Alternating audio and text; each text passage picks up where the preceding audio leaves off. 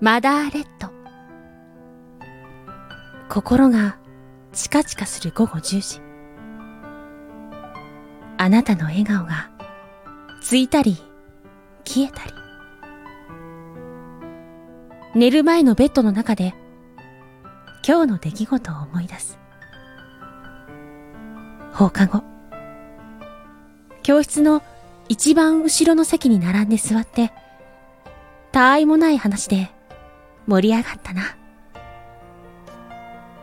私と、あなた以外、誰もいなくて、本当に日中騒がしかった教室なのかな？って、疑問に思ってしまう。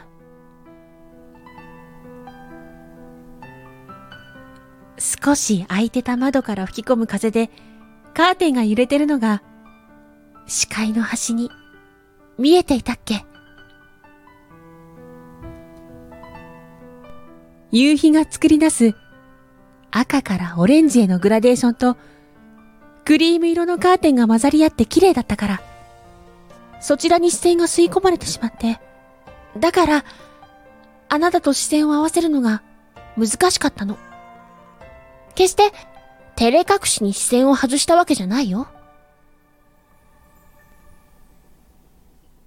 明日は、どんな話をしようかな。